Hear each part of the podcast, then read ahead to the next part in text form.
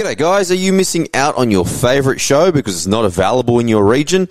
Or are you trying to keep your private time? Let's say private. Well, let me introduce you to NordVPN. Now, we all love to binge or maybe even barbecue alone, but your privacy is a big deal too.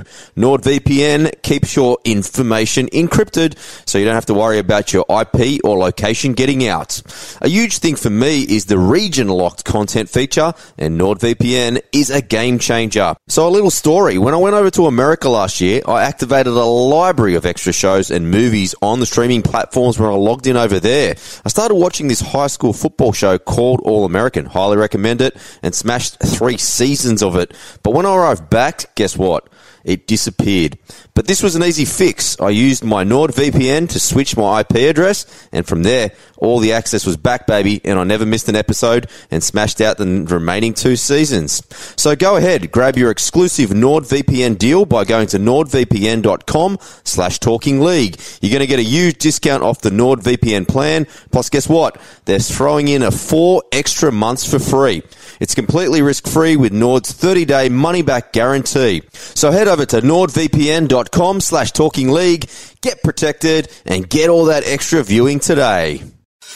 You're listening to a DM podcast.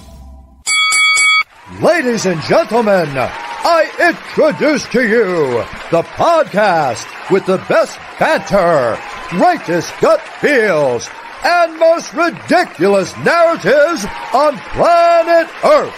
Get ready to dominate the NRL Fantasy season with the team from Talking League.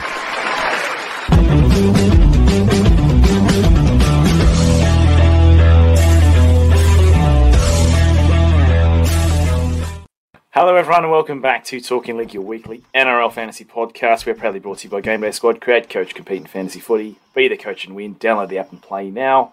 Welcome to the live Q&A for round 25. My name is Jason. I'll be your host for this one. I'm joined by Rich and Riley. We'll get them involved now. Starting with you, Rich, mate. How are you travelling? Yeah, I think I'm tired. My fantasy team's tired, and it's been a long season. But um, yeah, I could do with a couple of good breaks this week to perk me up for the last couple of weeks. I've actually decided to rest a couple of players from my fantasy team this week, just so that they're ready to go for the back end of the season. Yeah, that's a great idea. That'll help you get a PhD in fantasy strategy, which I'm sure will be available at all good universities soon. And uh, Riley, good to see you, mate. I know you had a bit of fun uh, on trending trades and Wacky Wednesday, but uh, how you going, mate? Yeah, good, Robbo. Back from work, and I think my fantasy team's back for the run home after a season high round rank last week. So ready to hopefully become fantasy relevant and challenge a few of the uh, other boys at Talking League come the back end of the season. All M's crossed, hey? Well, we'll go into a bit of a vibe check, and I'll start with you, Rolly, in terms of how we're shaping up for round 25, in terms of green dots, uh, rank movement, uh, any VCC strategies. Uh, take it away. Uh, pretty simple for me this week, Robbo. I've got 17 green dots with one trade left, so I'm holding that. I got Lemuelu sitting on the bench there as well, so hopefully hold him uh, being out for the one week, then bring him in. I got Murray on the bye next week, uh, so Lemuelu hopefully comes straight in. Avoid a few injuries this week. Still have Hopgood in my uh, 17 as well, so he could be potentially a trade in 27. So still holding that one trade moving forward as uh, cover for injuries and suspensions uh, come the following two weeks, but. I think I might still disclose my rank for a little bit because I'm not quite where I want to be just yet. That's fair, but as TK says, accountability is the best ability here at Talking League. So, of course, all the listeners will get to see that one at the conclusion of round 27. Rich, how about you? I think I slightly overtook you in the overall ranks, but we're very, very close, aren't we? Uh, we are, but yeah, no, you definitely did because I scored a pathetic 860 odd last week. And uh, despite writing an email and trying to get some extra points, it just didn't work. So, uh, I really had a blunder last week and just suffered um, so I've decided to take drastic action. i am resting Preston this week. I've told him just to freshen up, come back for that final game.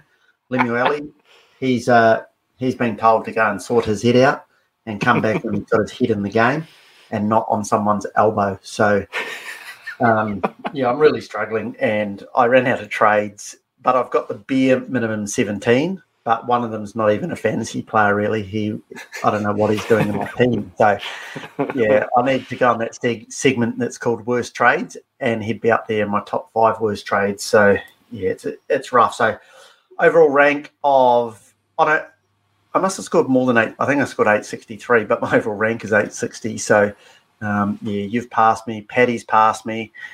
Uh, but yeah, I'm I'm fielding seventeen this week, and as I say, I'm going to make sure I've got a full team in round twenty seven because I'll bring two guys back for that round. So maybe that's going to be when I make up my final ground. Yeah, it's it's going to be a fun race. Who see gets the bronze here at Talking League Towers? Because obviously Brenton's going to get the gold, and TK most likely the silver. He's about 160 points in front of Pat, uh, yourself, and myself. Last week I scored a 943, so I got a bit of an upgrade compared to Sunday. So rank went into 793, which is a season high, which I mean probably not absolutely thrilled about, but considering where my rank was at different junctures of the season, I'll take that every day of the week. Still two trades left. Only one Parra player in hand, only one South player in Murray, so we should be okay for numbers. We've got eight, uh, 19 green dots this week, although Brendan Hands, he's more of a, like a orange dot, if I'm being generous. Uh, I think he'll score about six. So we've got Dan Russell and Tohu been looped, but there is a bit of chat about Cam Munster potentially being unavailable, which might appear in the questions. And of course, listeners, if you've got any questions, fire them through in the chat, and we'll certainly get through them. But we'll get started now with uh, another person from the Talking League tribe in Jake, and it's coming straight to you, Rolls. He goes, "Hey, Rolly, any tips for how not to get bowled through the gate?" Well, I reckon I levelled a few scores of Sava Robert cricket train. I knocked uh, Jakey's timber work flying a little bit, so just a little heads up for the listeners. Uh, as of last night, I have retired from indoor cricket, and I'm now transferring to touch as of next Monday because Rowie unfortunately broke his finger, so Mitchell Moses might need to step aside because Nathan Cleary's fit and firing and ready to take over the playmaking duties of the UK uh, touch footy team. Fair enough. Just make sure you don't do a. Uh, so go, Rich. I just thought he was talk. I was just questioning what sort of touch it was after his experience at Bunnings yesterday. You know. uh, no, it actually wasn't Bunnings, Rich. You don't go and buy steel from Bunnings. It's actually touch footy I'm playing. So um, oh. with grown men as well. So it's in actually a mixed comp. So um, yeah, all above board. That's nice. So mixed comp. So is it because I know they have uh, OzTag down in New South Wales, where I think is it the women that get two points? Is that the same sort of in in the setup you're playing up there? Um, yeah. So women get two points, and then um, all men only get one point for a try. Yeah, because I remember they used to have, I don't know whether it was Nationals or State, OzTag used to be in Coffs Harbour. So I saw it a couple of times. And oh, it was funny watching like the over 35s and 45s because you thought they were playing for sheep stations with the way they carried on and touch footy. But yeah, I do remember seeing that a lot where uh, you know one of the quicker guys would make a line break and then you just see them looking for a female teammate coming through so they could pass it over the line and get the two points. So no, uh, enjoy that. I was just going to say, uh, I know you're going Nathan Cleary. If there's anyone that looks like Dylan Brown on the opposition, just try not spear tackle them like last year, eh? No, no contact, Robbo. So keep my shoulder out of the way, and uh, yeah, just plenty of TAs. I think uh, might break a few records there. Yeah, look out for those ghost points, folks. For anyone who plays a bit of TRL fantasy, we'll get uh, to sit on the sidelines and just keep count of our fantasy scores. Yeah, at least as, as long as it's not Reed Mahoney with the missed tackle count, uh, we should be good to go. Kim Markey has got our first question, and we'll uh, probably go around the com- committee here with this one. It's best trade in for Payne Haas. Now, Rich, starting off with Payne Haas, if you've got, say, at least two trades, is he a trade out considering he hasn't been on absolute fire since returning?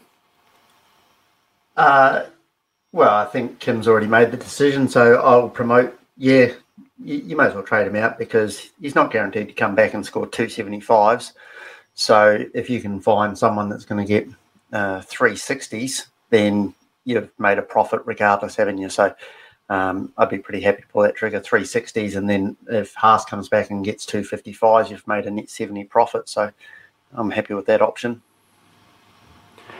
No worries. And in terms of who you would trade in, so Isaiah Yeo is 1k more, so Payne Haas 847. You've got Tino yep. Asul Malay 840. You've got your man Cam McInnes 798. Uh, any anyone else outside of those that you, you'd love to bring in, assuming Kim doesn't need a bid? Yeah, I'd, I'd, assume he's got a few options, but maybe even um, because he might already have some of those players. But another one that's an option would be Fonua Blake. Um, coach has already said he's not going to rest players, and I've just heard Jazz Tevaga's out, stun his hammy. So again, that only going to mean that he keeps up those big minutes, and he does love a meat pie against a weak opposition. So um, maybe not this week, but in the next couple of weeks against like the uh, beleaguered Dolphins or something, he could really um, slay them.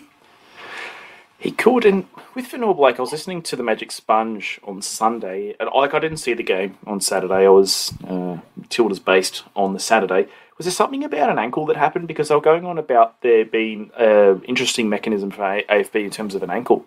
So, uh, was there anything in the game where he went off with like a sore ankle or something? Uh, nothing of concern anyway. So, no, he played 71 minutes or something, I think. So, can't have been that sore. Uh, the only thing that probably made it sore was running so much. And he did score a late try. So, like in the uh, last five minutes or something. So, yeah. Oh, well, I know um, I had a mate, speaking of the Matildas, I had a mate that had gone to Fiji and they were on an island and they only had one TV on the whole island. And the Warriors were on at the same time as Matildas. And it was majority Warriors uh, fans, a lot of Kiwis, but there were three apparently uh, very woke women that were saying that it was sexist and rah rah rah. And so the Matildas got the first nod but the bar just erupted with a Warriors chant, and it got so loud that eventually they just had to change it. So, um, yeah, it's always interesting those dynamics when there are situations like that at a sports bar or something, and there's only one channel. So I thought that was an interesting uh, we play. But yeah, in Fiji, you often get quite a few Kiwis go there. So I guess they won out on the night. So they did. My my experience of Fiji, so I actually went and did schoolies there. The place called Mango Bay. Anyone watches Bachelor in Paradise like Riley does? Uh, that's where they, they shoot it now. Obviously, it's, they've upgraded a lot since I went there, but I do remember the uh, Rugby World Sevens being on one weekend when we were there, and all the staff just stopped when Fiji played. Like it was just that 15 minute. It was understanding. Everyone knew that when Fiji were playing, uh, you're not getting served at the bar the food's not getting cooked, nothing like that. And it was just the known thing. It was just, oh, yep, cool, no worries. And then as soon as the, the match was done, yep, they're, they're, they're back to it. So, no, uh, got a got a lot of love for Fiji. Now, Rolls, in terms of some options here, have you got any left field ones that Kim you know, could potentially have a look at, considering you know Haas is the one, two, three, four, fifth most expensive player in the game? I think, Robert, if you're going to go a safe option, Cam McInnes is probably the pick of the bunch for me. The one thing I will point out, though, I wouldn't look to potentially move Haas on to Murray as you're going to have to cover that by next week. I thought Jakey made a really good point last night regarding that. If you did want to look at a ceiling player, though, I'm pretty interested in looking at Tino. The only thing is, statistically, the stats do point at that his output does drop at lock, but in terms of footy and the style of gameplay which he is playing this year, statistically it shouldn't really matter. So he's got a great ceiling, He loves a trash time try, so I definitely look at him if you want a ceiling player, particularly if uh, in your head-to-head matchup, and you sort of want to point a difference uh, to your opponent as well. I think he's a great option, and I'd potentially prefer him. I know Rich brought up AFB. I'd sort of look towards to pick Tino over AFB just because I think he's more of a leader in that Titans pack because you do have sort of to- uh, Tohu there uh, that AFB does play big minutes alongside. That's the case, yeah. And I think, you know, as TK says, he likes to pick players where they're on the field for as long as possible. We know with Tino being the captain, he's probably going to be on there for at least 70 minutes. And especially in a game against Penrith where they're going to be right up against it, yeah, I can see him being pretty busy. Matthew David with our next question here, and he is using his last trade. Look at him. Last trade, playing with 15, maybe 16 if Munster comes through. Fingers crossed, Matthew. Erin Clark to Jackson Ford is what he's proposing. It gives him mid cover. He has Tanah Boyd, Connelly Lemuelu, Ray Stone, Mitch Barnett, Jacob Preston, and Payne Haas. He's holding Stone and Preston as they may play around 27. Now, Rich, similar strategy to you here, you know, strategic resting with Preston and de Belin. In terms of Jackson Ford, he's not the worst option for three weeks, is he? Uh, who, who's he wanting to bring in? Jackson Ford. Yeah, no, because he's obviously limited on cash. He's got no cash in the bank if he's looking at Jackson Ford. Um, Jackson Ford plays 80 minutes every week. They've got a couple of week games coming up as well, we've already spoken about. And he has finally managed to sort of somehow get less missed tackles. At the start of the year, he just killed people and people got off that train.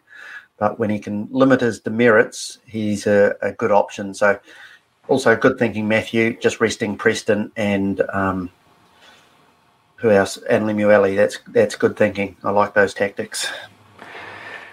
Yeah, and it's something we spoke about in the group chat about a week ago. I raised it where if you get a player that gets suspended for a set period of time, Mo Fotuaika is probably the best example. He's you know he's out for one game where you know that they're just suspended, it's sometimes worth holding those players if you think that, say, with your last trade, you might need to use it on someone else who gets a season ender, like Jack de Belin and Mitch Moses might be a great example of that. Where I mean, let's be honest, no one was predicting that Moses was going to get his eye socket fractured or or the like last week, but something like that was going to happen to a player that you know you might potentially own. So yeah, call it the Angus Crichton rule, I guess. In terms of I think it's 2021 where he got a two week ban for a shoulder charge or late hit or something like that, but came back around 25. So everyone held on to him because other players ended up getting injured, and at least in you know the last round, uh, he was able to post a score. Chris Cook, more with a statement more than a question. This is a little bit self indulgent, so we'll go through this very quickly. He just wants to pass on congrats to me for my, his words, great rank uh, from Wells early in the year. Might overtake him since 657. Yeah, it's uh, been a hard slog this year. I was, after round eight, I was outside the top 7,000. And then if we look at, where did we get to? Round 15, I was uh, 3,783, and I've pretty much gone 3,000 ranks up then. But I am actually chronicling my season in terms of all the decisions I made throughout the season. Um, I've got some some handy tips for, for the coaches for next year, so expect that three part series to come out at the back end of the year. As for Cookie, he wants a little bit of uh, self gratitude here as well. He is 26 in Mixer. That is pretty good. I think you've got me covered there. Have you boys set up your Mixer teams yet, Rich? Have you chucked in your six players and your two boosts? Uh, yeah. The problem is, I, yeah, I'm going to sound misogynist, but I have never seen a women's game um, of league. So I just pick the ones with the averages and then they're out injured or, yeah, they didn't play. And so, yeah, I'm not great in that. that so, yeah. But, I, am the, I'm the Riley of uh, the mixer. Yeah, I, I, was gonna I was gonna say with that though, actually, like, it's okay, I'm actually mixer relevant this year instead of fantasy relevant. You have to be in something, Riley.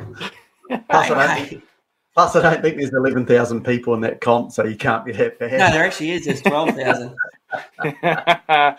yeah, because I know uh, I know Brian Sini and and James on the Magic Sponge podcast. They I think they actually have a partnership with Bundy in terms of promoting the Bundy mixer. So I think we actually get a couple of super coach players funneling across as well.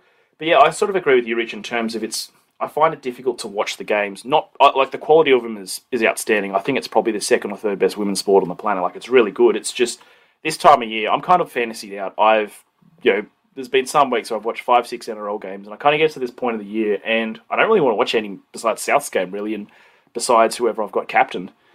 And I think last week I watched like three games, and even after that, I was kind of over it. So, yeah, I think that's the tricky part that they've got with uh, the NRLW sort of having it at this time. It's sometimes hard for because some games are on at the same time as NRL men's games. So, how are you going to get people?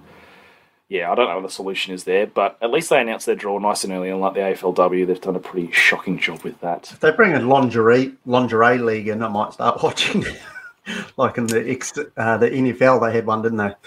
Mm. Yeah, we'll let that one go through to the keeper. Joseph Smith for our next question. Need a green dot this week. He's got three trades left, and he would like to hold two of them for the next couple of rounds. You're joining me and Andy there. Good to see Joseph.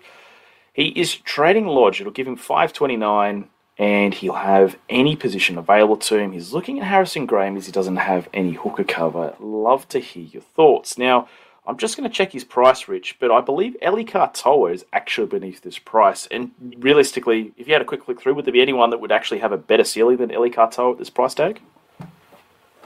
Uh, probably not.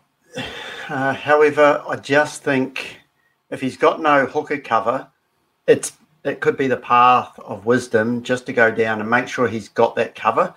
And the thing about uh, Harrison Graham is that he actually has got we know he's got the spot for the rest of the season, and he actually looks pretty good as well. So I wouldn't be against uh, going that way. So um, yeah, I, I think he's a good good option, Harrison Graham.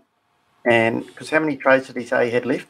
Three trades. So yeah, yeah, and then he he'll have more cash to upgrade other positions as well. So I think Harrison Graham would be his best option by a long way. So He's only yes. 303,000, averaging 40. And you got to think that in at least in the first, so in the two games where he's played decent minutes, he's averaging 48. So to me, that is just rock solid. Um, that's a good option for me. For sure. And you know, if he does score quite well, if Harry Grant gets a last minute rest in say 26 or 27, and there's no good options to trade him out for, you, know, slot Harrison Graham in, you get a 30, 35, you probably take that this time of year. So there you go, Joseph. You can stick with that one there. And speaking of a Joseph Smith, uh, obviously I called out Joseph Benjamin Smith on the Sunday show, uh, and just want to address that because whenever there's a call out, I always like to give a shout out when. Uh, accountability's had. Uh, he left a comment there, and I obviously own the fact that he deleted the comment and chucked it back up, which I thought was, uh, you know, being a really good sport. So shout out to you, Joseph. That was, um, yeah, that was really good areas. Jordan Gimmons with our last question before we go to late mail. He goes, Hey lads, I'm in a couple of head to head prelims this week. Nice work, Jordan. He's got three trades, 56k in the bank. Is Hopgood a trade now he's moved to the edge? He could go from Yo, he could go to Yeo or McInnes, and either trade out Edwards or Lemuelu is a decent for a decent score in any position. Hold his last trade if he makes the grand final for Murray. Cheers, boys. We'll start attacking this uh, in terms of Hopgood, and I might get both your opinion on this, but I'll start with you, Rolly. In terms of Hopgood on the edge, is it a matter of just seeing what happens this week and then making a call? Yeah, I think so, Robbo, because we're unsure of the role which he's going to play. See Matto on the bench and uh, whether he comes on and plays 60 minutes on the edge or sort of that hybrid role through the middle. I still think uh, whether Hopgood plays on the edge or not, the work rate which he has shown throughout the season with uh, consistently having a huge tackle count, along with decent run meters as well, uh, is going to hold him in good stead. Potentially playing on the right side as well. So, it, right side. So it'll if he does get some decent ball outside RC as well. So, um, yeah, I definitely would hold Hopgood, I think, to start with and just watch a week, particularly with trades then, because this time of year you can quite quickly go through three trades. You can. Now, Rich, obviously, Jordan's got a little bit of head to head focus here. Would that be the sole reason to sort of keep Hopgood? If your grand finals are next week, that round 27 vibe is more or less an afterthought, isn't it? Yeah, and yeah, I think he'll score fine on the edge. He could end up sort of being in competition with Cartwright as to who can have the most offloads when he's played in the middle, he's really sort of tucked it under the wing. And because you've got those extra defenders there, he really hasn't produced any offloads. So I think out on that edge, it frees him up. He, I think he might pull out three or four offloads, and all of a sudden there's 12 to 16 extra points. So uh, I wouldn't see it as a detriment him playing on the edge. I'd see it as a potential bonus. Just quickly sure. add to Robbo, I think he probably plays 80 minutes as well on the edge just for that rotation, which Parra are going to have to employ now. So I think that could be a bonus as well. Yeah, I was thinking the try he scored against the Dolphins. He was pretty wide out on that. Obviously, he was playing in the middle in that context of that game, but I think he was what third, third, third receiver. Like, there was a, I think it was dummy half, one pass from Moses or someone into Hopgood, and he was playing out pretty wide. He just ran over two blokes and scored. Like that could easily happen as well, or even you know being out on the edge, a kick goes up and rebounds back, and J'maine Hopgood falls on it. Nice little bonus. You know, 10 points if he gets a tackle bust and a try. So probably hold him there. In terms of Edwards and Lemuelu, this is an interesting one here. Now, Riley, with Edwards, you know, we're looking at this understrength Gold Coast team. He could pile up there. But with Lemuelu, in this context of the head to head, is this a matter of just play it throughout the round and see whether you need to trade him to make these grand finals? I think so, Robbo. I brought Edwards at nearly 700k and he's plummeted Ooh. to low 500s now as well. So I'm absolutely kicking myself there. It's really been a big hit to my team value. I think, um, yeah, don't laugh too loud, Rich. Um, the he got rightied. Yeah, I did. I got righty rost. Uh, if you are, because you are head to head focused, you could look to move them on. But the thing is, only with 56k in the bank, it's hard to sort of make a trade where it's going to be a huge upgrade you're sort of looking to bring in a 50 point player and you sort of probably need 200k in the bank. So you are short there. You potentially have to look to do a downgrade upgrade uh, somewhere such as Dan Russell.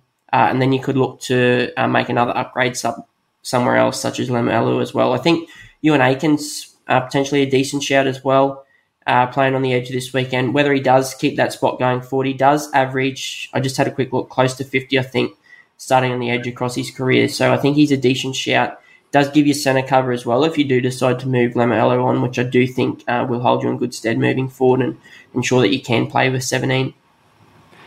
Absolutely. Now, Rich, lastly on this question, he mentions here Cam Murray. Would this be incentive to hold trades, knowing that next week, if you make your grand finals and you're able to trade out Murray and your opponent can't, that could be the, the straw that breaks the camel's back in terms of your opponent's uh, chances of winning those grand finals, right? Yeah, but you've still got to get into the grand final. So, um, yeah, with three trades, I'd be looking to perhaps pull the trigger with two this week, and that way they're going to be set for next week anyway. So, potentially could pick up Harrison Edwards at 313, and that then frees up an extra 200,000. So, all of a sudden, he can then upgrade Lemuelu or um, or Edwards to someone that's, you know, perhaps a Teddy or something like that. Uh, that would give him enough money to get someone half decent into his team that will then actually get 50 as a wing fullback. There you go, Jordan. Bit of food for thought for you there. We'll go to just a quick late mail, which is of course brought to you by Jaaims, Australia's first AI investing application for shares and ETFs. Now, not much to report here. Both teams are 1 to 17. The 18th men for these teams. Jamayne Taunoa-Brown has got it for the Cowboys and jersey number 18.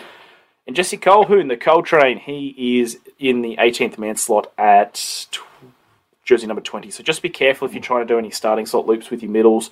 Probably just put Colquhoun on your bench because if he gets activated with five minutes to go, because Scott Drinkwater to shoulder charge someone again, you don't want him coming in, getting a one, and then stuffing up your looping. Because I know with hands that came out uh, a couple of weeks ago. No, there was an eight, was a player that was an 18th man that got activated and caused some chaos. So just be careful with that. But yes, again, late mail brought to you by Jaaims AI. You can learn more at jaaimsapp.com. TK has chimed in here. Hey, champs, should I anti-pod Joseph Manu and play Big Bad Karaz? Also, any news on Seb Kris? I'll go to you this, Rich. I think you've got this one covered. Yeah. Uh, hey, boss. Uh, yeah, I don't think you want to go against the pack and not play Manu. However, you do want to play Karaz. So it is a little bit of a dilemma, but I know that he, well, Seb Kris could actually come in handy for him. Oh, he did trade him out though, so otherwise he could have looped because, um, yeah, Manu has been a bit hot and cold, and if you can avoid him when the pack's got him, happy days. But if he gets an 80 and you rested him, you look like a chump, not a champ. Worst case, you could do a paddy and drunkenly trade him out and then have a centre issue the next week, which uh, which happened. But yeah, Seb Kris, absolute gun. No longer a lemon. He's more of a lime, I guess, because you know lime green jersey and limes are sort of a better flavour than lemon. But I'm going to catch TK this week, I think just 660 points to catch up in three weeks, no problems at all. Kalen Parvai has got our next question here, and he wants to know McInnes or Tino Fa'asuamaleaui. Uh, On a dime, Riley, which way would you go? I'm going to go McInnes, Robbo, just because he's a safer option. A style of fantasy coach I am, but if you do want the ceiling uh, player, I think you have to pick up Tino. It depends what uh, style of player you want in your squad. What about you, Rich? I'm a McInnes owner, so I'm always going to pick McInnes. And there was a great podcast out this week with um, Jam, Jammer, James Graham, I'm trying to think who it was.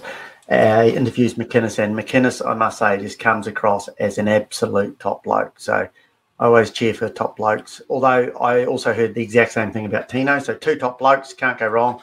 But McInnes for me. I think we'll make it 3 0 there, not just because he's a former South Sydney player. The thing that worries me about Tino is he's just recently come back from a suspension. So if he has any high arm against like a really short defender and clocks them, he could be in strife. So I just think that that's probably too risky when it's probably last trade. And McInnes is that slight bit cheaper, so you've got extra trades left. And he's, having that. and he's just signed a contract, and we know that uh, once you sign a contract, your performance drops off. He could do, yeah, and they are playing Penrith, so he could spend 30 minutes behind his goals watching uh, Nathan slot them from everywhere.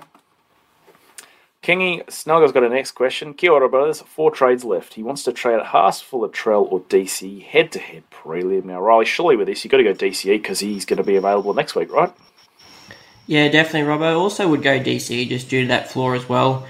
Do think Souths have been on a little bit of a slide late, lately, uh, following round 10 onwards. They did struggle through that origin period, having a stack of players out. So, do think DC has been in uh, potentially better form as well. Trell uh, has spent a fair bit of time out of the game this year as well with a few niggling injuries. So, DC, DCE, sorry, his 88 last week definitely uh, leaves him in good stead to fire on the run home.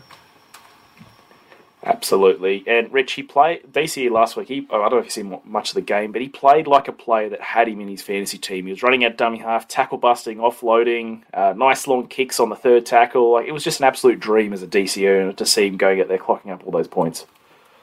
Yeah, but it was really last chance uh, saloon for them. And now that it's over, I'd say uh, they'll probably spin it. They'll share the ball around a little bit more but they're also playing the defensive juggernaut this week, and the Warriors have done a pretty good job at closing down uh, those gun players. So look for a poor performance from him.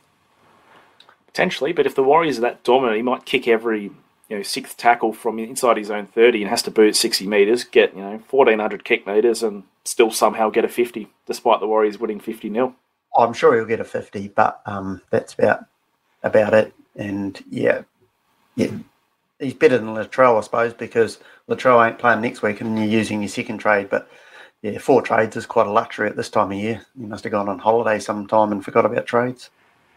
Either that or he's a dedicated head to head player. Now, if there was a case for Latrell, would it be the fact that you go, I think he's got a bigger ceiling than DCE, I've got four trades left, I bring him in, and then if I make the grand final, I can trade him out to someone else, right? Like with four trades, he could probably do this. This was say like his only cash head to head comp. Yeah, I do definitely agree with that, Robbo. With um, three trades remaining after this week, if you do decide to pull the trigger, definitely is a play moving forward as well. It could just be a one week option where you do look to get the win. Uh, if you do have adequate wing fullback cover, though, you could have someone like Kiraz sitting on your bench. You could look to cover Trell next week as well. So I think if you did want the ceiling option, though, again go Trell. But if you want the safe, probably 50 to 60 odd, definitely go DCE. Lovely. We'll pile through some looping questions here. We'll start with this one here from Chris Walker. Who would you play out of Edwards King, which I'm going to assume is Max King? If it's Josh King, Chris, please correct us. And Harrison, well, again, is this Harrison Graham? Was this Campbell Graham? I'm, I'm going to assume it's Harrison Graham. So we'll go Dylan Edwards, Max King and Harrison Graham for these three options. He would loop between the other two. Rich, how would you do this? Play one and then loop the other two. Yeah, you're, you're playing. Well, I guess I'd probably play Graham because he's guaranteed the fifty without a high ceiling, and then I'd be looping Edwards uh, because Edwards does have that higher ceiling. So, and then if he doesn't, uh, what order do they play? Graham plays first out of those. Yeah, Depends which so- Graham it is, though, because you've got Wade Graham as well. True. True. and he plays Yeah. first game. So if you had him, I'd definitely put him in um, your fifth spot because he does statistically score well on the edge. And then you, I'd look to potentially put Edwards uh, as your loop option. Then if uh, Graham doesn't get anything over thirty-five, Yeah, go go with that, Chris. But yeah, if you're going to chuck through questions, even they're looping or anything, guys, just try and make it nice and clear as to who the players are, particularly where the surnames or the nicknames are quite similar, because otherwise we might assume it's the wrong one, and then we give you some advice that's uh, close to useless.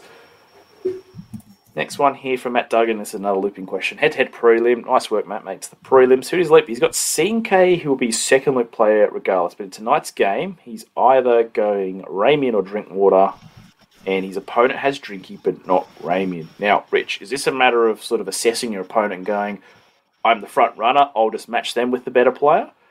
And if I'm the outsider, I'm going to chuck Ramian in and hope he gets a hat trick. Nah, I'm. I play Drinkwater every time. Uh, Drinkwater has had some pretty big scores this year, and if it was to pull off a big score tonight, that's your that's your weekend over. So you don't want to lose it on a Thursday night. That's um, a little bit frustrating, I find.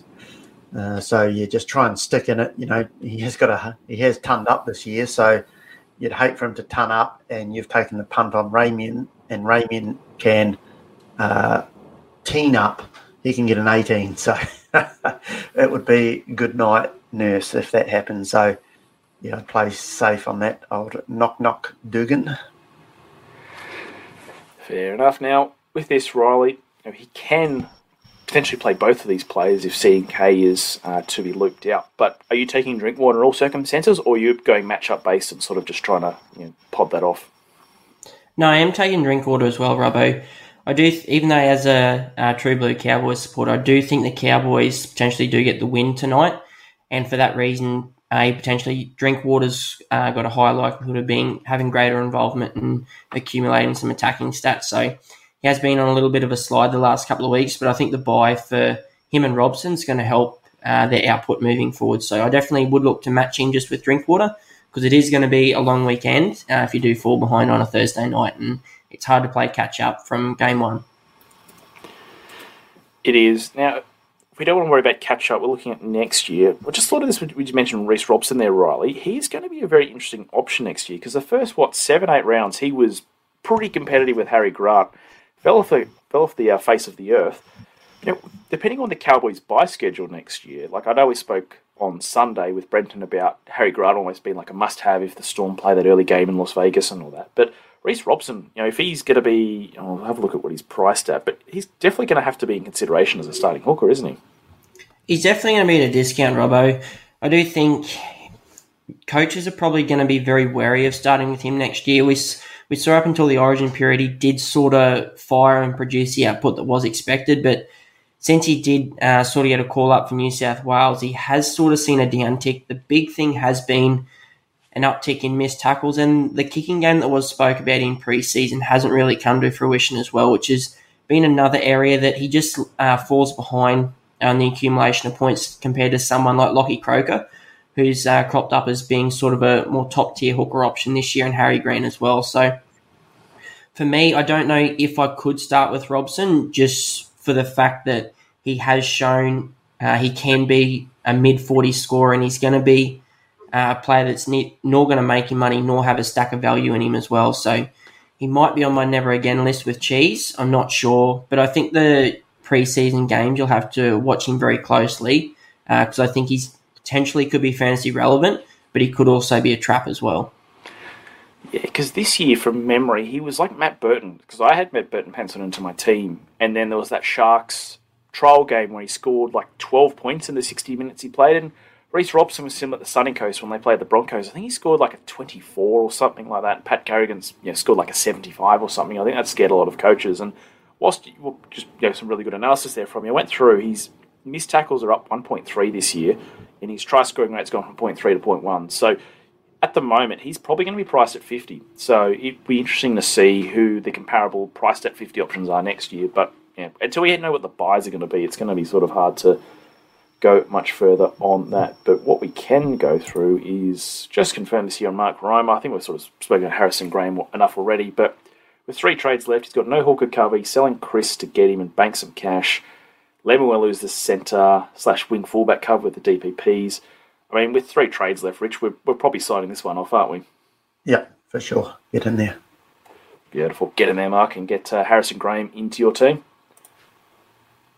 Jamie Clark with our next question here. Been trying to win my semi final. So that means that your prelim is in round 26 and your grand final is in round 27. I think your commission needs to be sent to The Hague for that because having a grand final round in the last round is, uh, yeah, it's not good juju.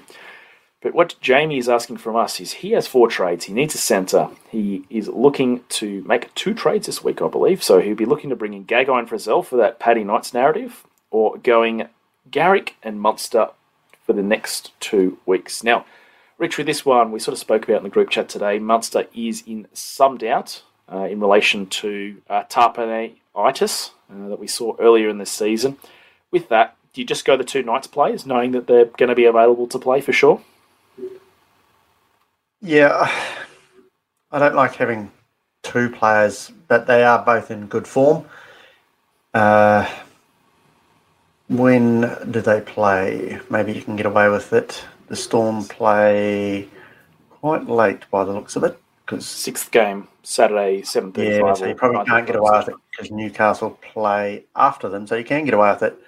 You can potentially, yeah, I'd, I prefer the other option, but yeah, it's high risk. So um, you might just want to wait till afterwards. The only trouble with this potentially for Jamie might be the players he's trading out, like I mean, I may assume that he might be trading out a Broncos player like a Carrigan or a Farnworth or something, but let's just say he has got two players that play before Garrick kicks off on Friday.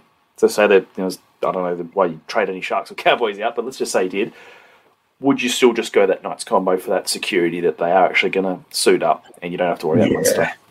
Yeah, I suppose so, unless you're a avid uh, watcher. Um, yeah, it probably just does make sense. Not offering you corking services for this one? Corking services. Uh, remember SJ and Kayla? Oh yeah, yeah, yeah. No, the the plugs are being sterilised as we speak, so it'll be ready for next year. Uh, you've pulled the plug on those services for this year. Uh, fair enough. Yeah, I'm, I'm in. I'm doing uh, voodoo dolls. Yeah, well, I appreciated the Payne Haas one last week. That was great. He was on 38 after 35 minutes, and he finished on 48. And as a owner until round 20, and then a seller, uh, that I really enjoyed that. Yeah, I'm sorry, but I've got it on uh, DCE tonight, so yes. I know you're Well, if you had on tonight, that's all right because he plays tomorrow. Beautiful. uh, he'll be he'll be cooked by the time it goes in. Yeah, maybe I'm doing acupuncture then. Mm, okay. Well, hopefully, we don't let, let a random random Kiwi into the Manly Hotel, eh? Gary Brown with our next question. Hi, lads. Do I trade out Lemuelu to Gagai or Teddy or hold? He has centre and wing fullback covering Garrick, so he can do either. He also has Boyd, and he's going to trade him to DCE. So, Rich, I'll come back to you for the DCE side of this. It seems a bit of a no-brainer, right? Boyd's out for the season. DCE should score pretty well. Yeah, Uh, he is. Yeah, if there's one player I've ever thought definitely plays fantasy, it is DCE. He just seems to look after his own stats, and yeah, the only thing that would prevent him is perhaps he picks up a late injury and they just put him put him on ice for the season. And with that theory, Newcastle Knights are super relevant. Got should play finals. Roosters are not, which is not a sentence I thought I'd say at the start of the season. Would that sway you to go Gagai over Teddy, knowing that, say, if he gets a knock, they're just going to say, mate, I know you're the captain, but start your holidays early and we'll see you in 2024? Yeah, although uh, mathematically there's still a chance, so you've got to expect that he'll be putting all in. I actually can see that game against your mob in the final round actually having some significance. So, yeah, I, I think surely Teddy has to perform at some stage this season because he's just underperformed all season. He's been okay, because in the context of my team, I've owned him, and he has, what's the average since I've owned him? He's averaged 51.2, which isn't too bad. Like, I bought him when he was like 670, and he, you know, obviously the origin, he missed some games and that, but he's played, what has he played? He's played 13 times for me, I think, and he's got me a 51.2. So, yeah, not great um, compared to Teddy of old years, but not, not awful either. With this one, Riley, I'll get your thoughts on it as well. With Gagai and Teddy, if we sort of take that narrative about the Roosters potentially getting a, an early season uh, Man Monday in, would you take him over Gagai? From uh, memory, Robert, having talked to Gary a little bit throughout the season, he does have a stack of trades, so I would look to pull a trigger on that. I personally would look to go Gagai. I just think the ceiling and the form that he is currently in on that right edge, and Dom Young's been a huge beneficiary outside of that. He's had 0.7 try assists so far this season with one line break assist per game, so he's been absolutely huge on that right edge. So I would look to go th- go for him just for that form reason. Uh, I think you did touch on a couple of valid points there with Teddy. That score of 22 a couple of weeks ago is very concerning, though. He can have a game like that if he doesn't rack up some attacking stats. So I would would look to go Gagai there. Gagai there, I think. Yeah, just we have to put a bit- little caveat in there that we do know that Riley loves a gay guy from Bunnings, though. So That Queenslander spirit, obviously, Dane. Didn't play Origin this year, though. Maybe next year he'll be in. If they pick it off fantasy scores, he'll, uh, he'll be on the team for sure next year because Hammer has sort of fallen off the boil in that regard. Brenton wants to know, and I don't know why he's asking us, but he wants to know whether it is Uppy, my long distant cousin Reece, or Cardboard Shoulders in for Boyd. It'll be his 18th man and hooker cover. Now, which way would you go with this one, Rich? I think I know Brenton's already going uppy, so I think he's on the money there. I'm a Robson owner, and I actually think Robson's going to go good. I think you'll find tonight he will get 55 60. He'll be fresh, and I think he really has suffered from overworking, uh, making origin and having that extra work. Last year, we saw that he sort of picked up over that period, but this year he really looked a bit cooked, and you quoted his missed tackles earlier. Um, and yeah, you never want Mahoney in your team because, eh, yeah, those cardboard shoulders, gee, it might be being generous to cardboard. Yeah, especially as he's 58 wasn't enough to get me into the Talking League draft finals. I end up finishing fifth on points for, and Cardboard Shoulders was part of that because I think I picked him with my fourth pick. But uh, none, we'll save that post mortem for a draft special, which I'm sure will come through in the next week or so. Riley, with this one, uh, which way would you look at this? Is it going to be your boy Robbo from the Cowboys? Yeah, I would go uh, Robbo here, Robbo, just due to the fact he is the only 80 minute hooker uh, out of that list. Do look at Appy. He does have the goal kicking though now at the Tigers. Potentially with Robson, though, I do think uh, the Cowboys do need to win uh, their three remaining games on the run home to definitely qualify for finals. So a little bit of extra attacking output uh, there from dummy half, I think, uh, is going to be needed by the Cowboys to um, rack up a few results, starting with uh, spanking uh, TK Sharkies tonight. And I'll get off the heels and leave Andy alone and annoy uh, TK next week.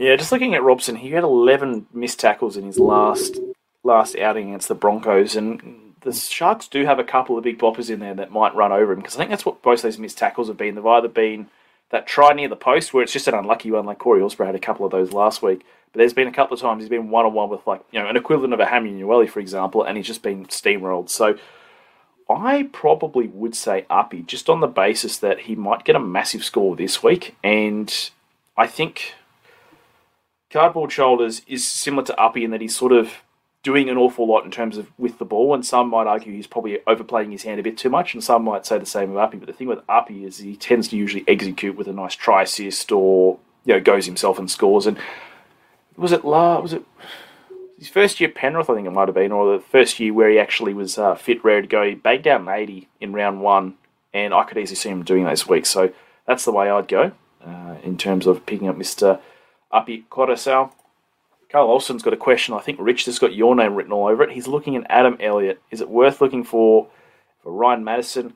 Paddy and the boys on Tuesday brought up a great theory in relation to some release of, uh, let's call it frustration. Are we going to go behind this frustration theory and assume that Elliott's going to carve up the last three weeks? Well, I think the problem is he's got this pent up frustration. He's taking it out on the other players. Um, yeah, I'm an Elliott owner, and he has got better and better he was so close to getting the chop, and I just held on. No, because I'd watched a lot of his games, and I could see that there was something coming, and he just needed minutes. And it's like he's finally starting to get those minutes. And yeah, he, I think he might even bag himself a meat pie, and he could really pull out a big score. But I just don't know if Matterson's your best option because Matterson, despite being benched, he still has been scoring well week in, week out. Last week, no Parramatta player scored well. You know, like it didn't matter who you were. Like guns like Hopgood couldn't score. Guns like Cartwright couldn't score. Um, so yeah, don't don't base it off last week. I think you just uh, who's saying was that? No, that might have been um, Steve Hansen, the ex All Black coach. He just said, "Flush the dunny and move on."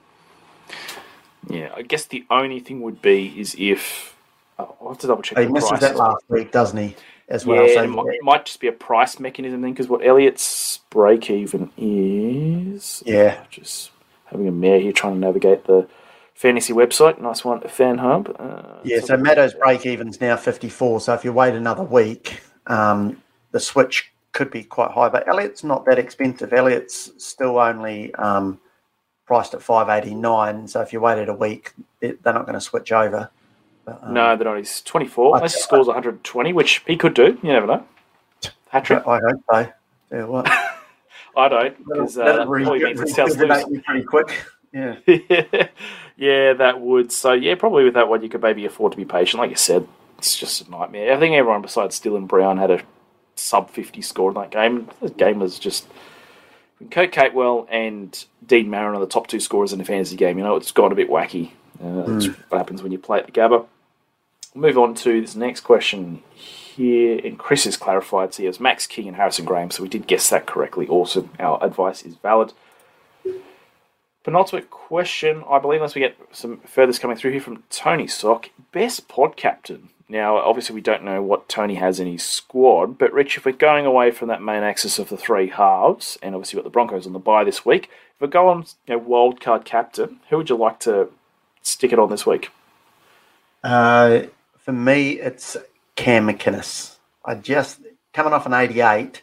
although I hate backing players off high scores. So I'm going to shift quickly, pivot, and go Hopgood. Bounce back, off an edge, eight offloads, and I just think, yep, he could be a real pod option. Lovely. What do you reckon, Riley?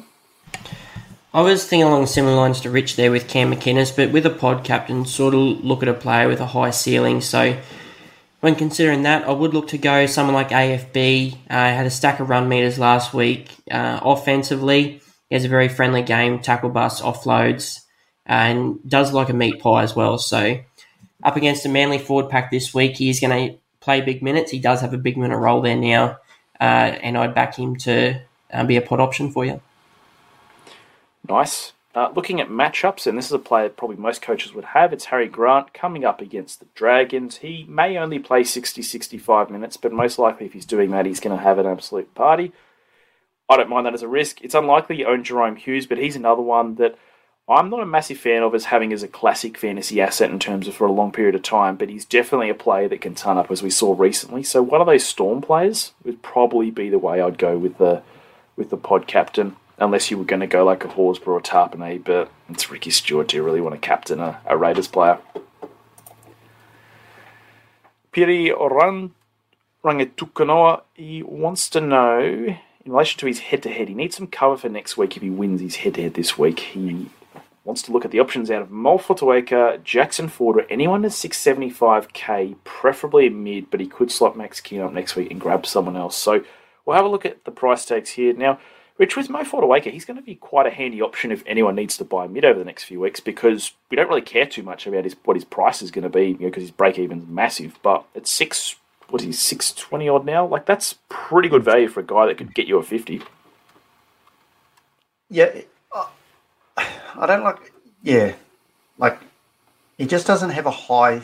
Well, I suppose he does. He's had sixty eights, but and last week was his worst score. But you've got to think his minutes start going up in what is really a very weak Titans team at the moment. So they might just need that experience of him, and he might get up to around that 63 to uh, 65 minutes, which is where he scores those 50s. So, um, yeah, it's a good shout actually. I don't, I don't mind it, but the only problem is he plays for the Titans, and they're a tough watch. They are tough watch, and again, as we spoke about before, could spend 30 minutes behind his goals.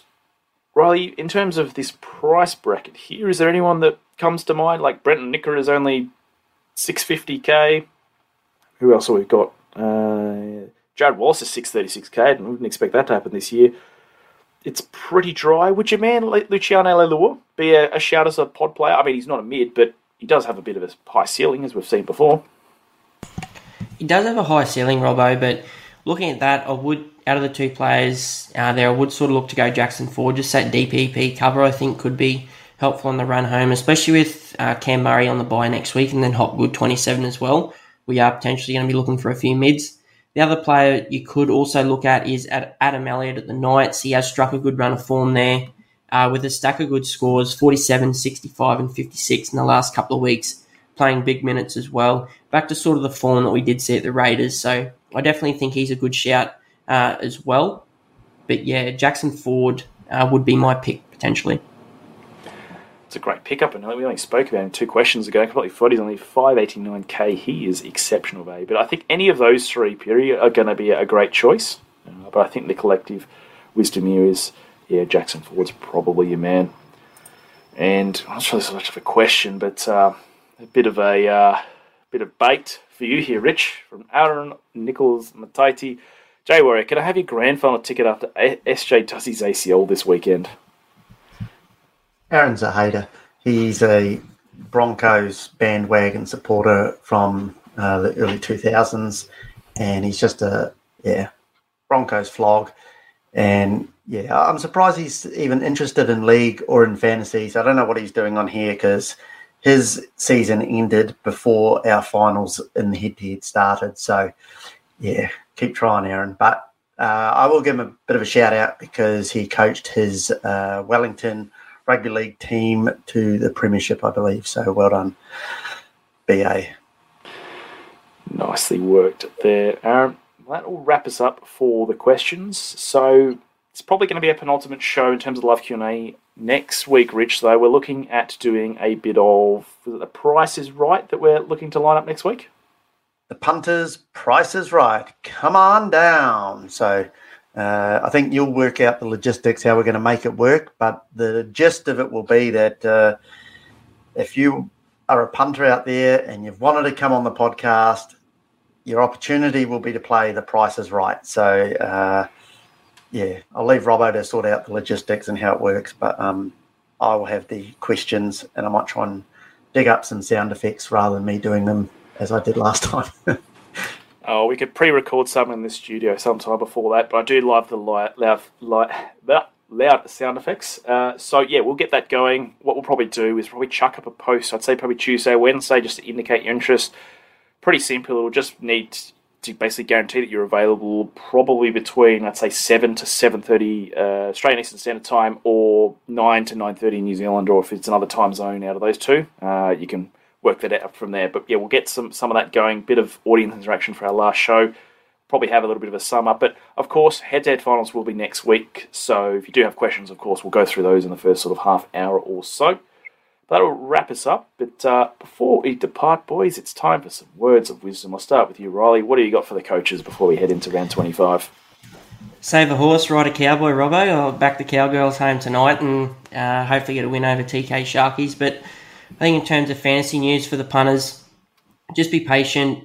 Uh, if you can field a full 17 this week, even if it does mean you're sort of drawing on someone like Wade Graham or Dan Russell uh, to covering your 17 this week for someone like Payne Haas, I think go with that uh, and just bank the trade because there is going to be a little bit more carnage over the next couple of weeks. Uh, and ha- being able to field, I think 17 and 26 and 27 is going to be super important, especially if you want to make some ranks. It certainly will be, Riley and Rich. Uh, what do you got for the coaches before we head off into round 25? Uh, well, yeah, if they had heard uh, the speech I've given the boys this week, uh, yeah, their teams will be fired up. But my team, after that rousing speech I've given them, there'll be some bounce back action. And all I can say is if your team has been struggling, just give them a rev up and threaten some sackings. Riley, yeah, you might. I was trying to think. You're you're the Tim Sheens of coaches this year. I might get sacked and not be allowed a fantasy team next year. you're, I'll, I'll Rowie might have to um, just watch over your shoulder before you do trades. Yeah. So no, just yeah, a couple of weeks to go. So uh, if you're not interested in your rank, uh, go for a random captain and then screenshot it and show everyone how smart you are. And if it doesn't come off, don't screenshot it and tell anyone. I'll just do it because it'll be funny. Just don't delete the comment after you do it. Yeah. So yeah, in terms of my advice for the coaches out there: stick your VC on someone playing. Surely you've got Hynes and Drinkwater, stick it on them. Or if you want to motivate a player, I did this with Zach Lomax in rounds 13, 14, I think 15. No, no, would have been 14, would have been 13, 15. Stuck the VC on, said, mate, I'm relying on you for this period. I really need you to step up. And he ended up averaging 50, made 220k for him. So there you go. Maybe just a player that needs a bit of a rev up, stick the VC on, and it might inspire him to greater heights. But that'll do for this live Q&A for round 25. Thank you for joining us here. Uh, be sure to catch the play, well, the playbook, the fantasy game plan on Sunday with TK and Brenton. But until then, thank you for joining us, and we'll catch you in the next one.